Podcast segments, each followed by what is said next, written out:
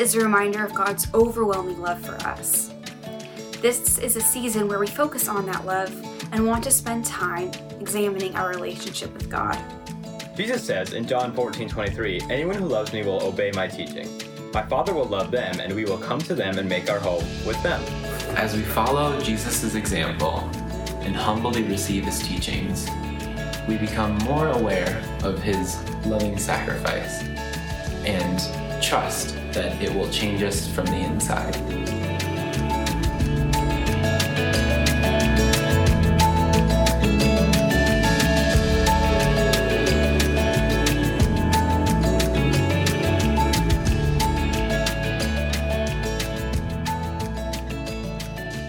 Morning, Woodland Hills. God bless you all this morning or whenever it is that you're watching this. So, we are in this Lent season. It's a time of, it's traditionally been a time of fasting leading up to Easter.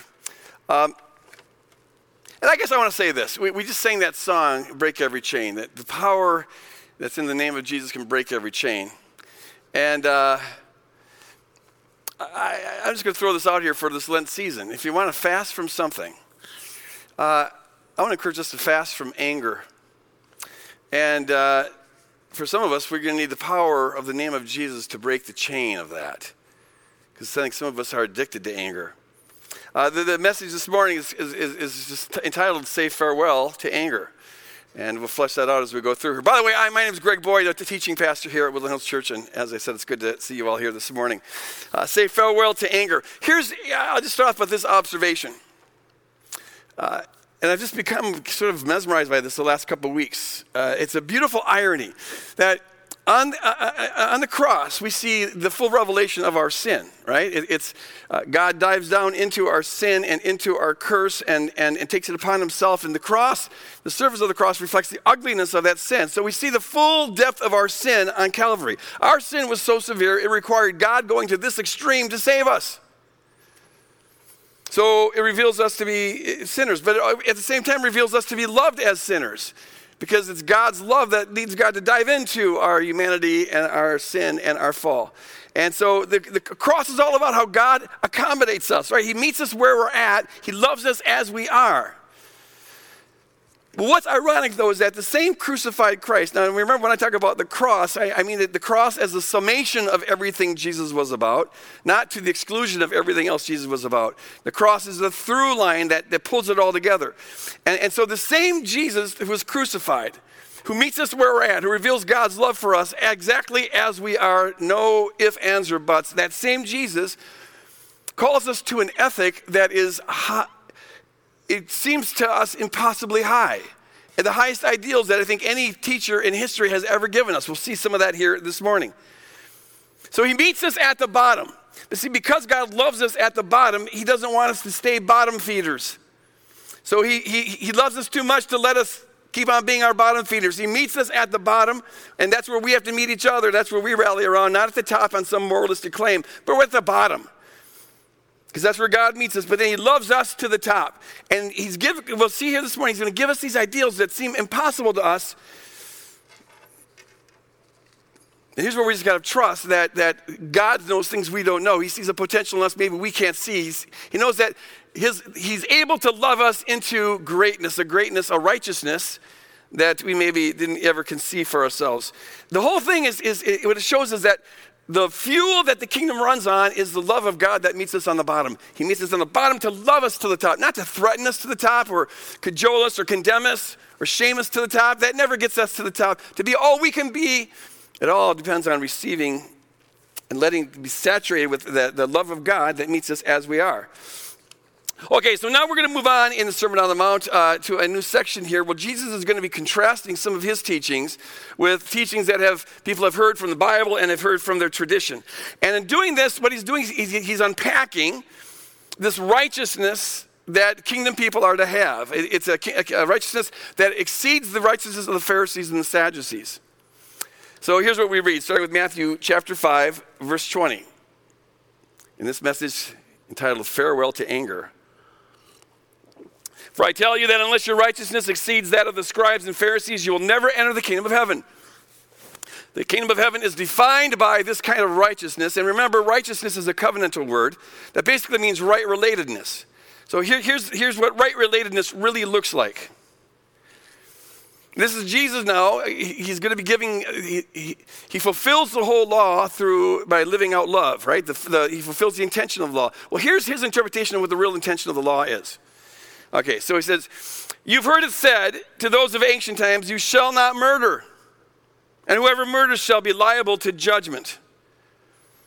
But I say to you that if you are angry, if you're even angry with a brother or sister, you'll be liable to judgment. And if you insult a brother or sister, you'll be liable to the council. And if you say, you fool, you'll be liable to the fire of hell. Uh, Jesus is teaching, the longer I'm at this thing, the more, it never stops amazing me in terms of its radical nature. The, the, the, the gospel is just radical and it's beautiful. So you've heard it said in the Old Testament, you heard it said in the tradition, you shall not murder. And if you do murder, you're liable to judgment. That means you're facing judgment. You're guilty.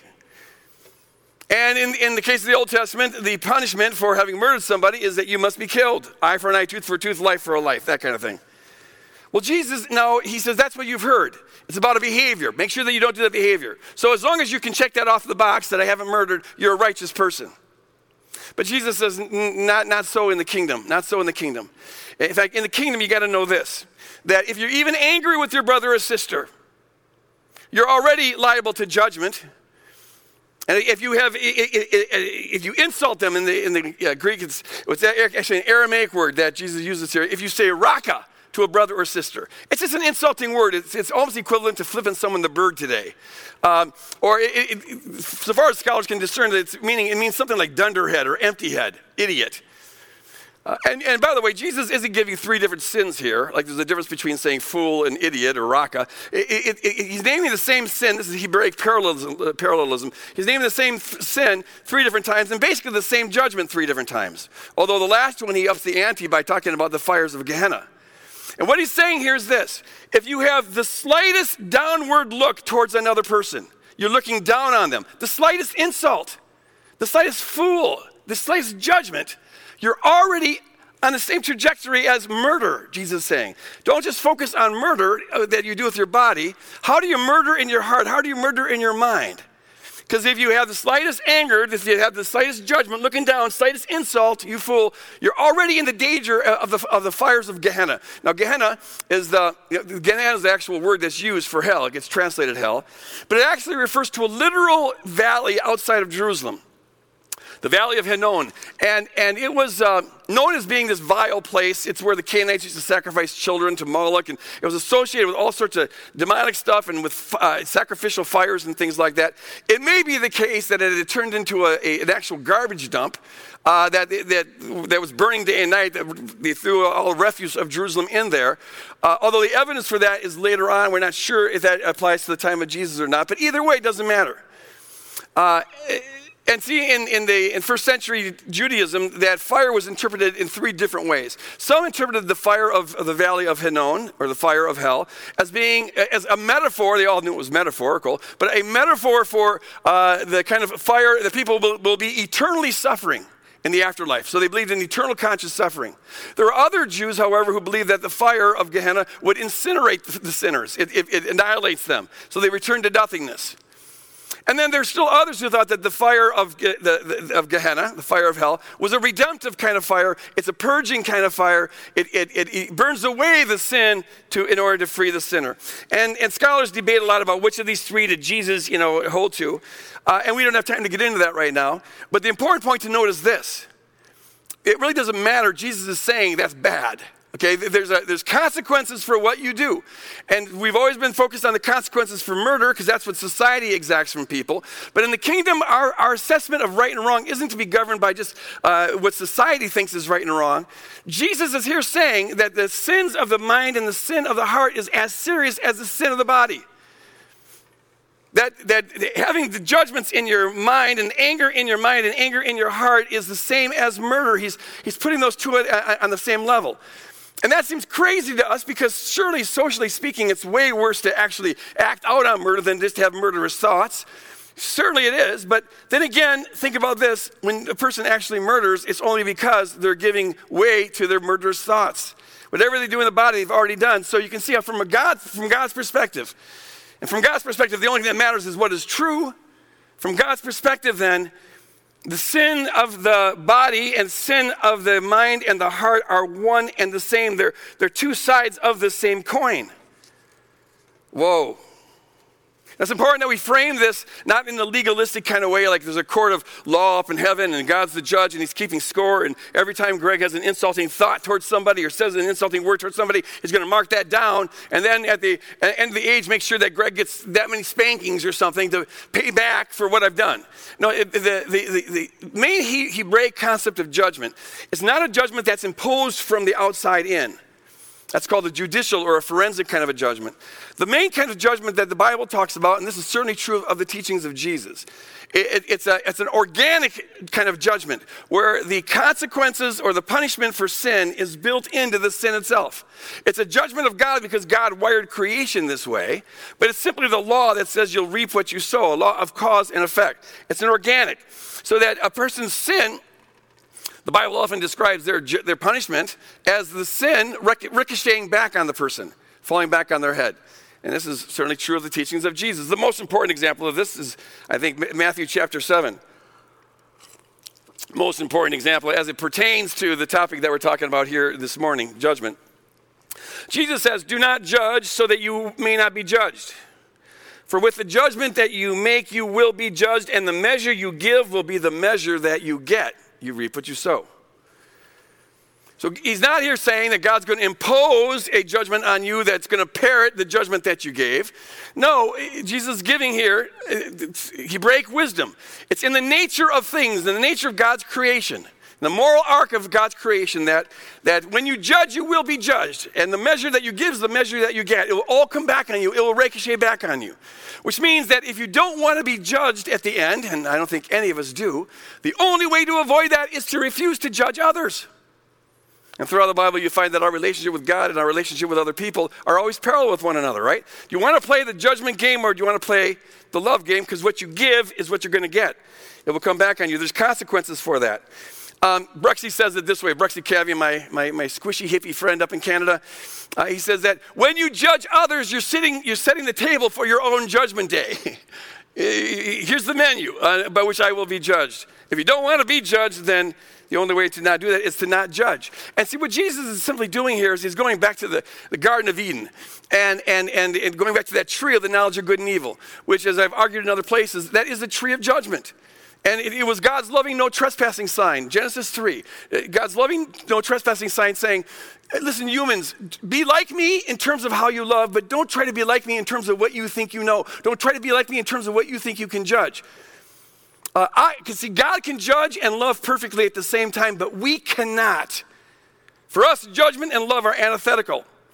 Love is about ascribing worth to another at cost to yourself, whereas judgment is about ascribing worth to yourself at cost to another.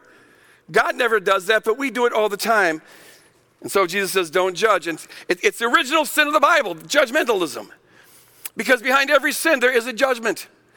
And so in this case, murder, when you murder, you're, you're, you're judging a person. You're judging that their life is not worth living. And in doing that, you're playing God. You don't get to decide that. You're playing God. And you're playing God not just because you're taking their life, but because you're judging them. And you're judging them as, as having less value than what God says they have. On the cross, God says every human being has got unsurpassable worth, and our most fundamental job as disciples is to agree with God about that, no ifs, ands, or buts. But when you murder somebody, you see you're disagreeing with God. No, they don't have unsurpassable worth. They're, they're, they're not even worth living. And so you murder them. And that's bad. And Jesus is saying that that will come back on you. Uh, that's a true thing. But then he applies the same logic to anger and to insult insulting others, calling someone a fool. You're not saying that someone's not worth living when you call them an idiot or a fool or you just think those thoughts, but you are saying that they have less value than what God says they have. God says they have unsurpassable worth, but here you are thinking you're in a position to play God and calling them an idiot or just thinking that they're an idiot, staying angry with them. See, you're violating their worth. Murder violates the worth of a person, but so does insulting them in your words or insulting them in your mind, calling them a fool. You're violating, and that's a form of violence. So we're called to put off all violence, and that means put off all the thought processes that lead to that violence, because to God, they're just two sides of the same coin. Uh, to be angry or to have an insulting attitude towards anybody is for Jesus the same as murder. We'll see that he says the same thing about sex uh, in a couple weeks here. To lust is the same thing as adultery. Now, in terms of social repercussions, it's a lot worse to actually have physical adultery than just to think about it. Yeah, that's that, fine. But from God's perspective, when God's only interested in truth, having actual adultery is simply the manifestation of what you've been thinking. So the root of the sin is what's happening between our ears and what's happening in our heart. It's the same as adultery, two sides of the same coin. Sins of the mind and heart are as serious as sins of the body. We should treat our insulting attitudes, our judgmental attitudes, and our angry attitudes the same way we would treat murder. That's what Jesus is, is saying. Get rid of it. Now, when I, when, even as I'm saying that, it, it causes me to pause, and, and I, I just have to go, whoa, what if that's really true? Think about this. What if that's really true? What if anger is, in fact, to God the same as murder? What if lust is to God the same as adultery? It, what it means, what it means is, is I have to say, for, what it means is that I have been a murderer and an adulterer through much of my life. I think I probably murdered my first person at the age of 10 and probably committed the first act of adultery shortly thereafter. It's been characterizing my life. Which means, and, and, and, that's not just a false piety thing, like, oh, you know, I, am a murderer and adulterer, wink, wink, wink, but of course I'm not as bad as the actual adulterers and murderers. No, the whole point of this teaching. Yeah, there's a difference in terms of what society exacts, for sure, but in terms of God's perspective, it's two sides of the same coin. I am a murderer and an adulterer, and have been through much of my life, and that means I can't look down, I could not possibly look down on people who have committed adultery or murdering because I've done the same. That's why Paul gets that in Romans 2 when he says, Why are you judging others when you're guilty of the same things? Oh, you pat yourself on the back because you didn't actually do it? Well, you did do it. You just didn't do it publicly, you do it privately in, in, in your mind. When I, when, I, when I really grasp, when I really accept that these are two sides of the same coin, I realize that I can't stand over anybody. I, I, I, with Paul, I have to say, 1 Timothy 1.15, Paul says, here is a saying that is worthy of full acceptance by everybody. That Jesus Christ came into this world to save sinners, of whom I am the worst. I am chief.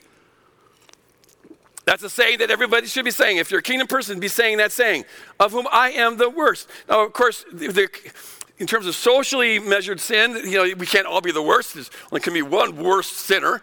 But see, he's giving us the attitude that we're to have. We're to have the attitude of one who's at the bottom. And if you're at the bottom, if you're the worst of sinners, then you can't ever look down on somebody. I, how could I, if I've been a murderer and adulterer through most of my life, how could I ever insult somebody? How could I ever look down on somebody? As though I'm better in any way. I could only look up. I could only look up at people.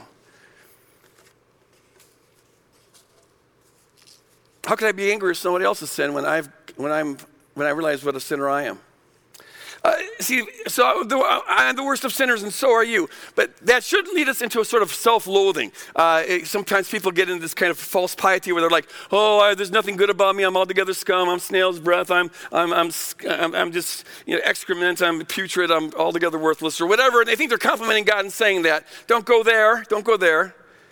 Because, see, the cross does reveal that you're a sinner. It, it, does, but, but it also reveals that as a sinner, you're loved. You're loved with an unsurpassable love because God sees that you have got unsurpassable worth because you do have unsurpassable worth. And so, despite the fact that you're a sinner, and despite the fact that I'm a sinner, the love of God is there. And so, we can't be loathing ourselves if we got unsurpassable worth. We're supposed to be agree with God on, all of his opinions, including the one that says that we have unsurpassable worth despite our sin. So we can't go into self loathing, but we also can't go the other extreme and, and, say, well, you know, I guess if I've been doing it all my life, it's too late to stop now, and God loves me anyway, so I guess my murdering and adultery isn't that big of a deal. No, it, it is a big deal. There's an urgency to Jesus' words here. It's a big deal. Uh, God loves us too much to stay wallowing in the, the bottom. He wants to love us to the top. And this is what the road to the top looks like. Uh, it, it, the same cross that tells me the depth of my sin. Also reveals to me that I'm, I'm, I'm, more than my murdering and I'm more than my adultery. In fact, the cross that reveals the depth of my sin, that same cross reveals to me that uh, despite my murdering and my adultery, God sees me as having unsurpassable worth. And God sees all this potential in me that I don't even see. And God sees that I've got a righteousness, a capability of a righteousness that goes beyond anything I can imagine. The same cross that reveals the depth and the ugliness of my sin and of your sin and of all of our sin, that same cross tells us, it gives us the promise that if we'll just yield to God's love, that unconditional love given us up front, He'll grow us out of our murdering and grow us out of our adultery, grow us out of our anger, grow us out of all of those bondages, that He'll break every chain and set captives free and prepare us and equip us, make us compatible with the coming kingdom of God. That's what the gospel is all about. God in His love is going to start, He meets us at the bottom but loves us to the top. Uh, our job is to be yielding to that love and yielding to that spirit and growing in that direction. And so Jesus' teachings here are road signs. Are you going down the right path? Are you going the right path or are you going down the wrong path? The wrong path, well, it always has the smell of death to it. You're, you're walking towards death. That's the murder, that's the anger, that's the looking down on, that's the judgment. Whereas if we're walking in the kingdom way, we're walking in this direction where we're putting off anger, putting off judgment, in order, to, in order to live in love as Christ loved us and gave his life for us. Which brings me to the million dollar question is Jesus here saying that we're, we are to be putting off all forms of anger? Because he just says whoever's angry. He doesn't say whoever's angry for an unjust cause. He says whoever's angry. Is that a carte blanche thing? All anger? Now, instinctively, part of me wants to say, well, of course not. Of course not. Jesus couldn't mean that. Because obviously there's some good kind of anger, right? And the good kind of anger is the anger that good people have when they come against bad things. If you're angry at injustice, that's obviously a good thing, right? If more white people would be get angry about injustice, then maybe we'd be doing more about injustice. So, so we need more righteous people to get angry, right? Eh, get angry at the right things. We need folks to have some righteous indignation. Now, as a preliminary word, let me just say this that whenever something, whenever a teaching of Jesus uh, confronts, it, it, strikes us as obviously Jesus can't mean what he says, what he seems to be saying here. Whenever we hit, hit, come to that spot, be very careful. Maybe that you'll find out that Jesus it doesn't mean exactly what, he, what he seems to be saying, he means something different. But often I'm convinced that what happens is that, that, that, we assume what Jesus can't mean, and that dictates then what Jesus does mean. Obviously, Jesus can't mean that all forms of anger are bad, so he just must mean certain kinds of anger are, are bad.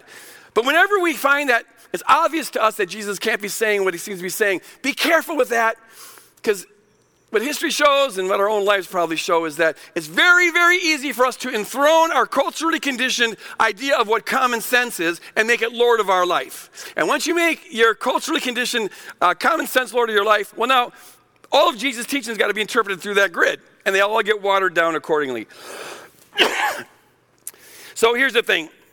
For uh, I've been in ministry. I started when I was 23, so it's been 43 years. Of, four to three years of ministry I've been going. Hallelujah. And the last year without any congregation present. So there's that. I'm actually starting to get used to this, which I'll probably just by the time we go back to normal, uh, I'll get used to this, and then having a crowd will feel weird.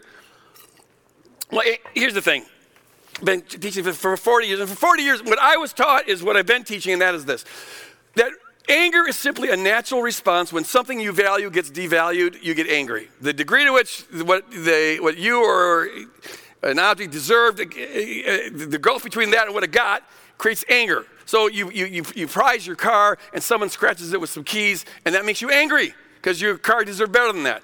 Now, it could be that you overvalue your car. You know, you, you shouldn't get totally wiped out and crazy because your car, your car got scratched. So, so, but the problem there is that you have too much value on your car. You're, you're making idol out of your car. The problem's not anger.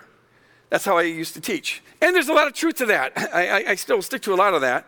But See, a, a couple years ago at a Crucifixion of the Warrior God conference, Bruxy was down here and he gave a little talk in that conference. And, and he just kind of let slip out this idea, his idea, which is, uh, he claims it's a biblical idea, that all forms of anger, all forms of anger are, are prohibited for uh, followers of Jesus. All forms of anger are, are, are not appropriate for a Jesus follower to have. Uh, there is no place, in his view, there's no place for quote unquote righteous indignation. righteous anger. Anger is intrinsically unrighteous. Now, uh, we had a little talk about this because that clashed was kind of what I've always taught. Uh, and I came to the conclusion that our disagreement was mainly verbal, which I think is kind of true, but is also an important sense. It, it, it, our difference is more than that. So, as I was preparing for this message, we were talking about this disagreement between me and Bruxy. And Janice, God bless her, uh, God uses her a lot in this church. And Janice says, You know, I just feel like you, you should Bruxy preached a message on this a year ago, uh, January 2020, just before the COVID thing hit. And, and she said, I think maybe you should go listen to it. And, and so you kind of know where, where you stand, where you differ, you know, because you're both leaders in this, in this Anabaptist kingdom movement here. So I did. I went back and listened to this. It's a great sermon. It's called um, uh, The Way Revisited, uh, January of uh, 2020. And I got to say, as I listened to this message and pondered this message and prayed about this message, I, I, I have come to the conclusion that my squishy hippie friend up in, up in Toronto uh, is right. Is right. Um, and the difference, well, and on one level it's just kind of verbal, on another level it feels huge, and it's even had huge consequences in my life in the last couple days since I've come to embrace this. Uh, so I'm going to share uh, just a little bit of the, of the, case that he makes for this, and I throw in a few little uh, spins of my own. Um, I, will say this that it seems to me that I am, I'm now realizing I think I was blinded by common sense. It was so it, it, was so counterintuitive for me to think that righteous indignation couldn't be at least sometimes a good thing that, that I, I just didn't allow the scripture to speak to me as straight as it is speaking to me. Now, here's the thing it took me 40 years to come to this, and I'm being ministry and reading the Bible a lot full time. So let's give a lot of grace space to disagree on this, but I want to throw it out there for you to chew on. And I believe that for some folks at least, uh, this is going to be a thing that's going to break your chains. Because uh, I think you've been probably more of us than we realize are in bondage to, to anger. We live off of that. We feed off it. It's, it's, it's our main source of energy. I want to see that chain broken because that is not doing you or the kingdom any good whatsoever. So, here, here, here's in a nutshell my case. Uh, my go-to verse, my most, the, the, verse that I leaned the most on when I was uh, debating Bruxy was Ephesians chapter 4, verses 26 and 27, which read, Be angry, but do not sin. I rest my case. It's possibly angry and not sin. There it is. But then the, the, the apostle adds, But do, do, not let the sun go down on your anger and do not make room for the devil. Okay, so here's the thing. Um, it's possible to have some kind of anger and not sin. That's why Paul says, when you're angry, don't sin. And he uses the word orge there, which just means you get hot. That's a natural thing. When something you value gets devalued, you get angry, you get hot, you have orge. So that's not a sin. But then Paul says, but be careful, don't let the sun go down on your, and now he uses a different word. It's the same word with a different prefix. It's paraorge, which means something like heat down under, submerged heat. Has translated bitterness. Because now that anger becomes a part of you, becomes a pollutant in your life. Anger has an appropriate role to play, but it's always short term. You get hot because something you value got devalued. The question is, what are you going to do with it? And Paul is saying there's only one right way to respond to anger. And this is, I learned from Bruxy. Only one right way to, there's only one way to not sin when you have anger, and that is to get rid of it as soon as possible. So it doesn't seem that this is a real strong verse to support my case. It, it, means that there is, you know, there's a natural impulse that happens when something you value gets devalued. Uh, that's anger. That, that, that itself is not sin. That's just a natural response. But now it, it, there's a temptation that you have to deal with. Are you going to partner with that emotion, or are you going to move past that? And, and, rely on some other kind of emotions to fuel you in, in the kingdom. It's the same thing with, with, with the sexual sin. Uh, it, it, it's one thing, a natural thing to notice, oh, someone's attractive, or you, you feel attraction towards them, or you appreciate their beauty, or whatever. That, that's a natural thing. Um, but now, what do you do with that?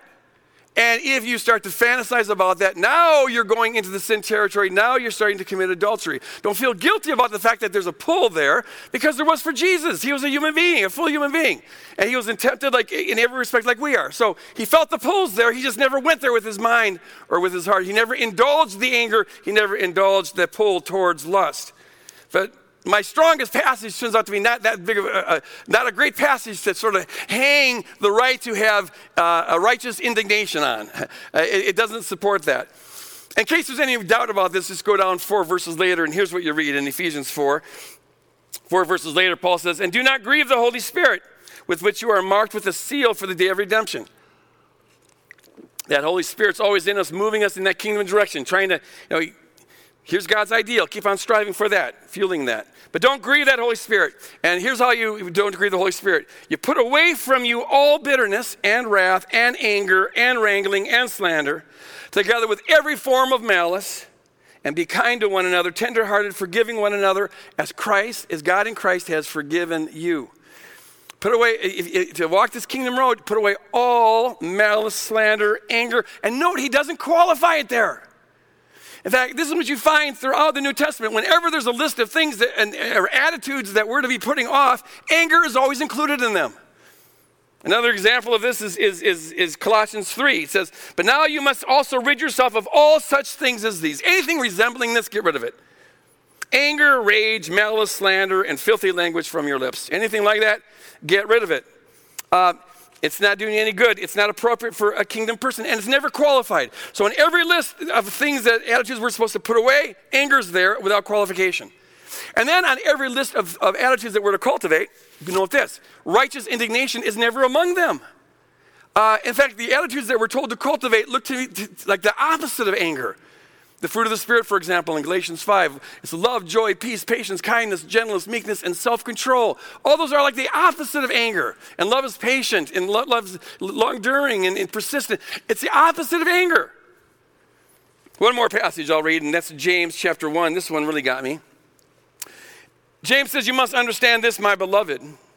Let everyone be quick to listen, slow to speak, slow to anger for your anger does not produce God's righteousness. Okay, so anger is going to happen. That's not a, that, that's just a natural thing. When things you value get devalued, you, you're going to get angry. That's going to happen. But James is saying, cultivate the kind of character that is slow to anger. That you don't get triggered. Don't be one of these trigger happy, angry people. And cultivate a different kind of attitude, and that's what it is to live in love, as Christ loved us and gave his life for us. So be, be slow to that. But then he says, the reason, the reason why I want to be slow to anger is because your anger does not produce God's righteousness. Now, why would he have to say that? Who would ever think that our anger does produce God's righteousness?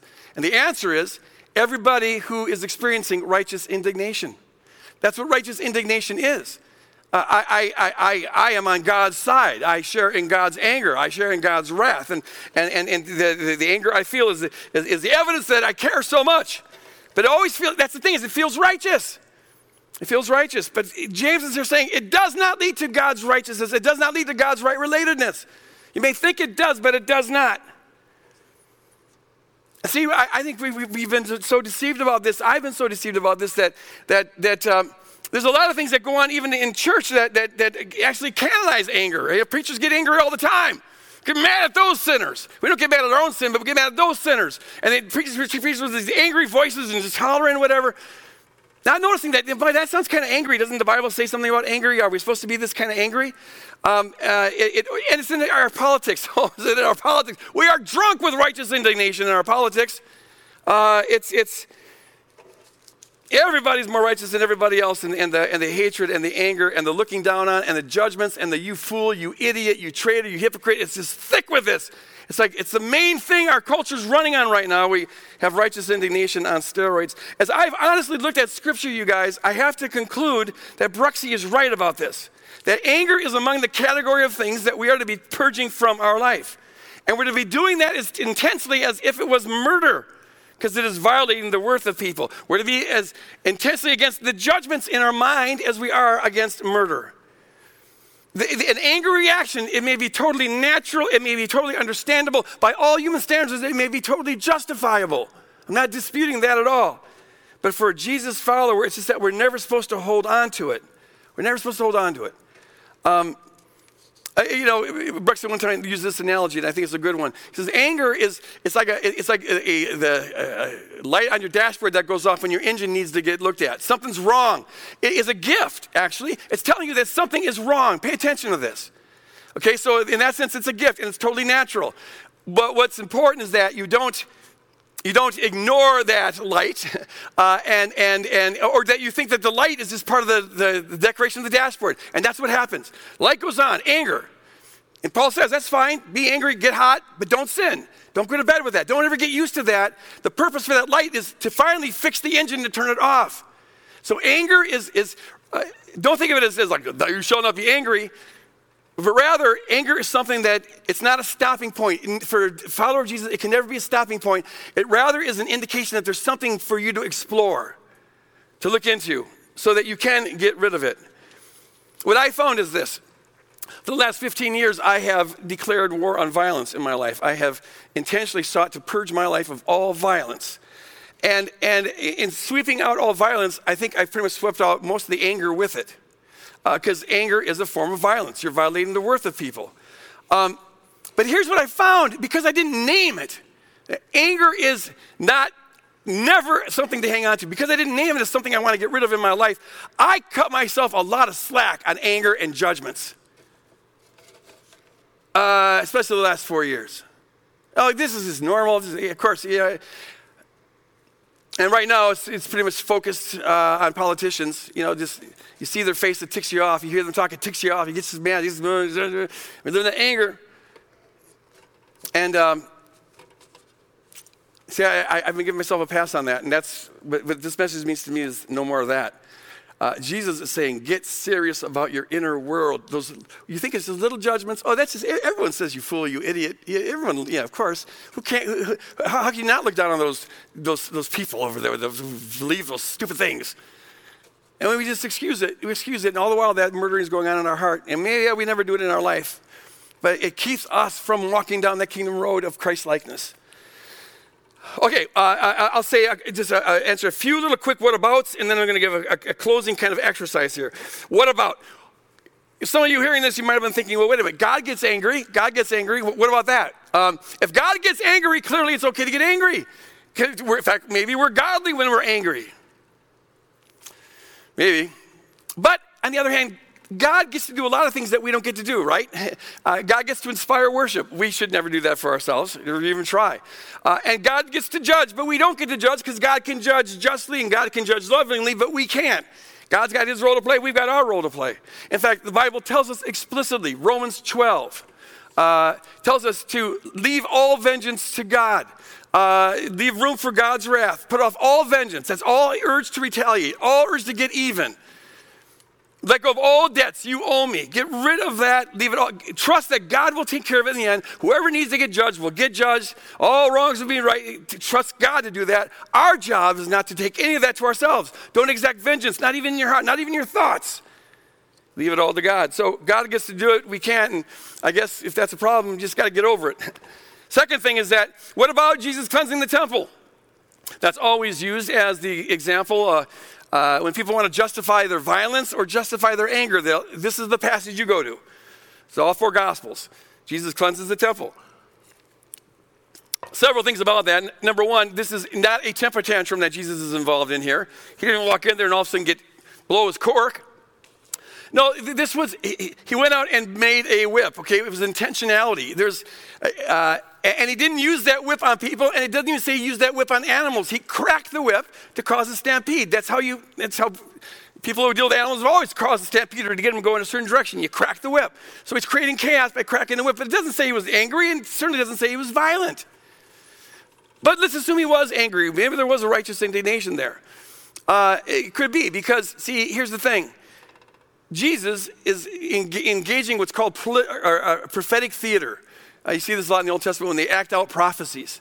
In fact, he's been engaged in uh, uh, prophetic theater since he rode into Jerusalem on those two donkeys, fulfilling the prophecy in Zechariah 9. And there's all these, these, these parallels that you find with the Old Testament where Jesus is fulfilling these prophecies in this Holy Week.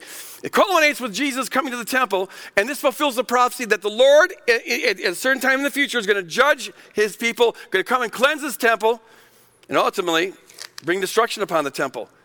And Jesus is now, what he's doing is he's putting himself in that place. He is declaring himself, and this is why he got crucified, that he is Yahweh come to cleanse the temple.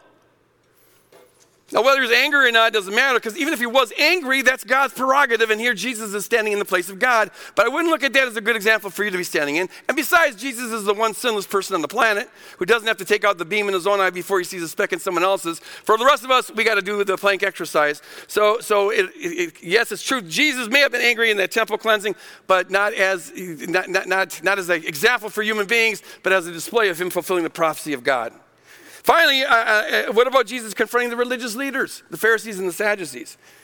Because he uses some pretty strong language there viper, whited sepulchres, hypocrites. Sounds pretty bad, pretty harsh. And when you hear those words, you, you, you know, there's no tone that's given to us in, the, in, in Scripture, so you got to kind of fill it in with your imagination. I think most of us, when we, when we hear that, we hear like Jesus saying, You hypocrites, you scoundrels, you whited sepulchres, you're just nasty blind leaders of the blind, you know, just mad as all get out. But here's where it's so important that we interpret everything that Jesus is about through the lens of the cross, because ultimately it's all about the cross. It all heads up and it's culminated in the cross. Remember that, yeah, Jesus is giving some strong words here, but this is the same Jesus that died for these guys a couple days later at their hands. Jesus loves these folks. He's come to die for these folks. And when you, when you hear those words in that light, I, I, I, just hear something different. It's, yeah, Jesus is using strong words. But the reason I think he's using strong words is because he loves these folks and they're in a desperate spot. When you're blinded by religious self righteousness, you are in the darkest spot you can get it. The enemy's got you big when you're that far gone that you think you're more righteous than people. And so, Jesus, with all the other sinners of the world, he, he, treats them with grace and love and respect and all the rest. Why is it that, that with these religious leaders, he all of a sudden uh, looks like he comes uncorked? I think it's because he's trying to wake them up. He's trying to shock them. The, the, the gracious approach won't work with these folks because they interpret his grace as liberalism. Oh, he's got grace. He hangs out with prostitutes and all the rest. And so they judge that stuff. It won't work with these folks. So he's trying to like shock them into waking up. You guys are in a desperate situation. But I don't think we need to see him as being angry there, trying to retaliate or anything. No, this is desperate love calling on the beloved to wake up. So the question I want to end with is just this What do you have to lose? What do you have to lose? And I want us here, all of us, to just for a moment and imagine yourself, if you can, what does it look like for you to have the chains of anger broken, to lose all anger? And see, I, I want to locate what you think you have to lose because that's, that's what causes us to resist this. We feel like we're going to lose something important if we say yes to this message. For some folks, it might feel like if, if you say yes to this message, if you get rid of your anger, it, it, it might feel like you're losing power. Something about the adrenaline of anger, it makes you feel like you've got some control over your life, some power over your life. And see, here's the thing there's a, there's a time where you might need that. The purpose for anger, it, it, your amygdala gets activated, and, and, it's your fight or flight reflex. It's a short term thing. There's times when you need to get big. You confront a bear out in the forest or a lion or whatever. Yeah, you need to get bigger, you need to run fast. I'm told getting big is the better option. Uh, but is that the kind of power that we're supposed to live on? Trying to be big enough to confront something? Is that, is that a Jesus looking power? I don't think it is.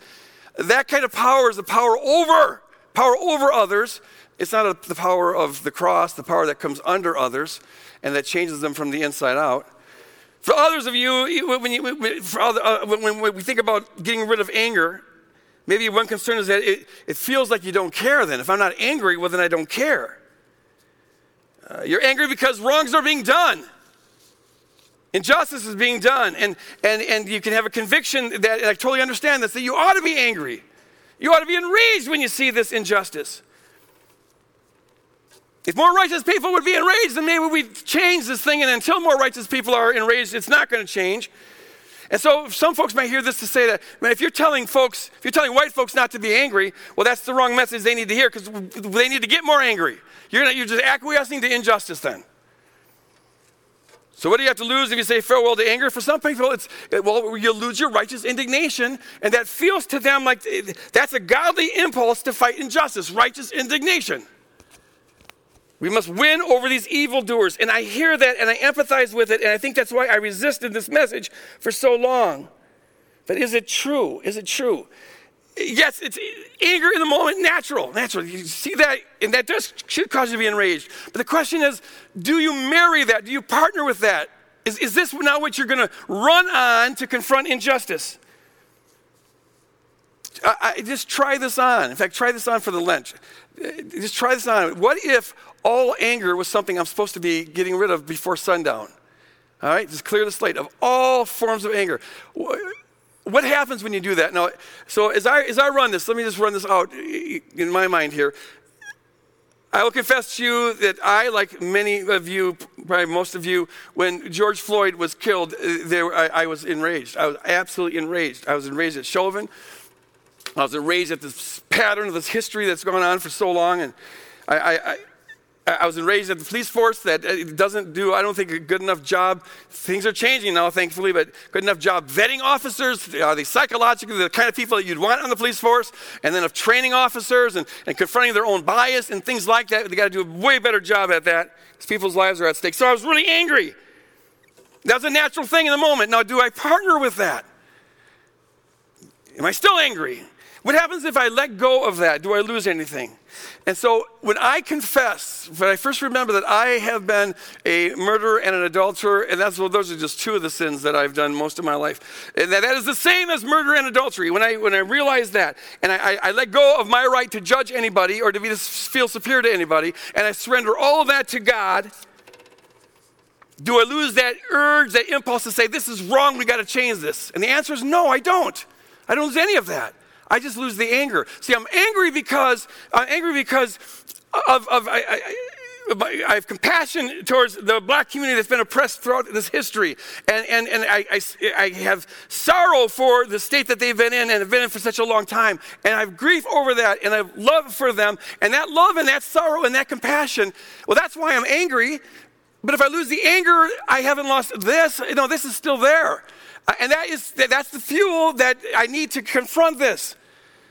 Getting someone angry without getting them to have that, that connectedness, that's not going to do you any good in the long run. They've got to have a connectedness, a compassion, a love, and a grief.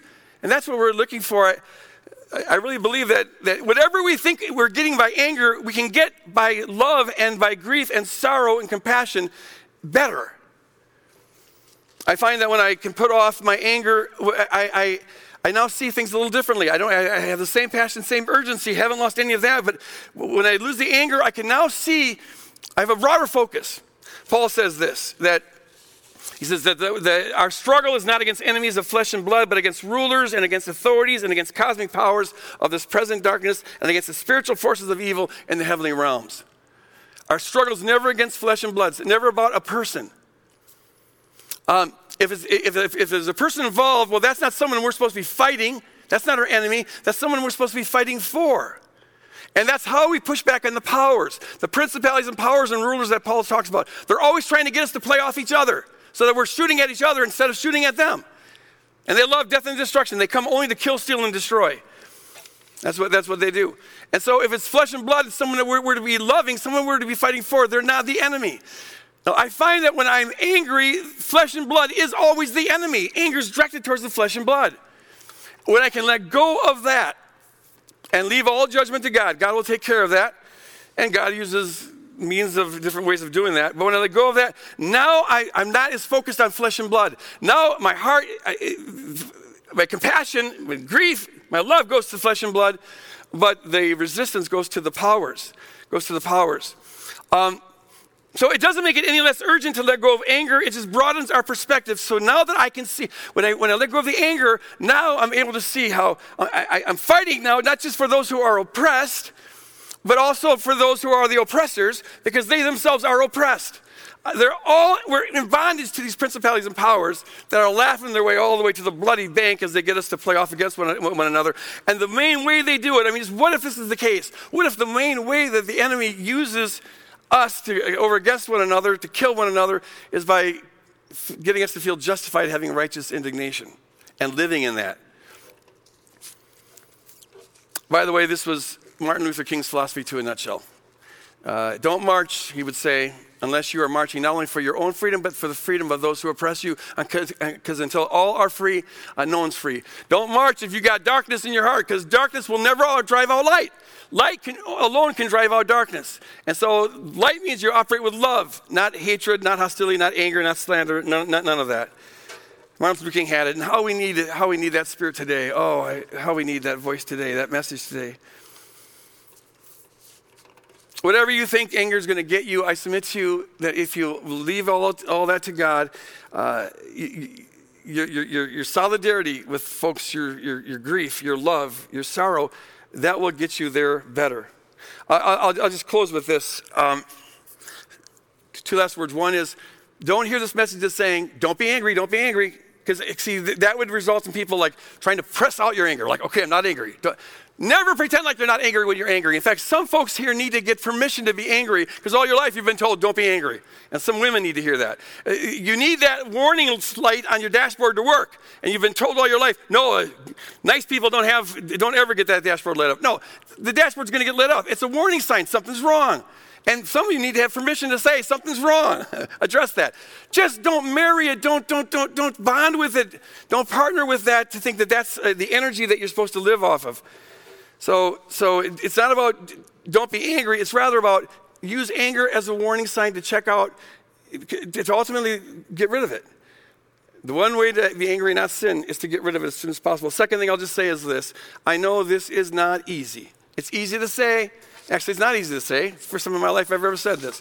But it, it's not easy. When, when I, and I'm talking from my gut here. When, when you see someone you love being hurt by someone else, persistently, chronically. Uh, anger is a natural response because something you value is being devalued, but you can't live in that. It's cancer. If it, if it becomes para orge, it, uh, I don't care how justified it is, how righteous it feels, it, it, it's, it's cancer. Can I call on us this Lent to fast from anger? Just let's, let's, let's try that on. try that on. Uh, what if, in fact, I did a daily scan to say, do I have anger towards anyone for any reason? And then I committed to getting rid of that before nightfall. Will you, can, we, can we embark on this? I think this is just huge. I've always talked about how we need to be purging violence from our life. I really think this is just getting consistent with this. Because the anger, the insult is a subtle form of violence. It's violating the worth of others what it is to live and follow Jesus means that we are aspiring to be have a righteousness that's not just defined externally, but that's defined internally. And the love of God alone can bring us there. Hallelujah. Hallelujah. Are you holding on to any anger? Take that to the Holy Spirit and let the Holy Spirit work, do what He wants to do. Let go of it. Let go of it. I'm finding that it's just a very freeing experience. There's a lot of other questions we can ask. We'll talk more about this uh, next week. But uh, um, yeah, so tune into that. We'll talk more about the relationship side of this and, and have some therapists here to talk about all of that. But this week, let go of the anchor. Let go of the anchor. Let it be done. Uh, before I close with a little benediction, I would like to invite you uh, at the end of this service in about two minutes, uh, if you would like some prayer. We've got prayer rooms. People would love to pray with you. Rob just told you about how we've got blessed with an abundance of prayer warriors, so take advantage of them. Don't carry that, that burden, whatever it is, don't carry it on your own. And maybe it's an anger issue you want to work through a little bit. Uh, or maybe it's something totally unrelated. Uh, we have the Musecast on, Tuesdays to go deeper into the message, and we also have our gathering groups, which I encourage everyone to take a part of to stay connected as much as possible during this, this, this lockdown period of time. Lord, as we leave this place, can we do it, Lord, by the power of your Spirit? Empower us to be people who are aware of how acclimated we've come to our own anger. Wake us up to the ways that we've just giving ourselves passes to entertain thoughts and have attitudes that are not at all consistent with the kingdom.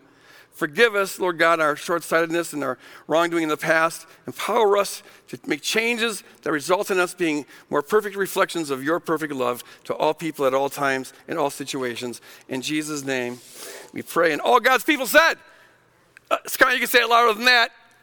Oh, I just love it. Yeah, I can hear the, the walls are just thundering right here. Okay, that's good. It won't be long. It won't be long. Hang in there. We'll get together soon. God bless you guys. Later.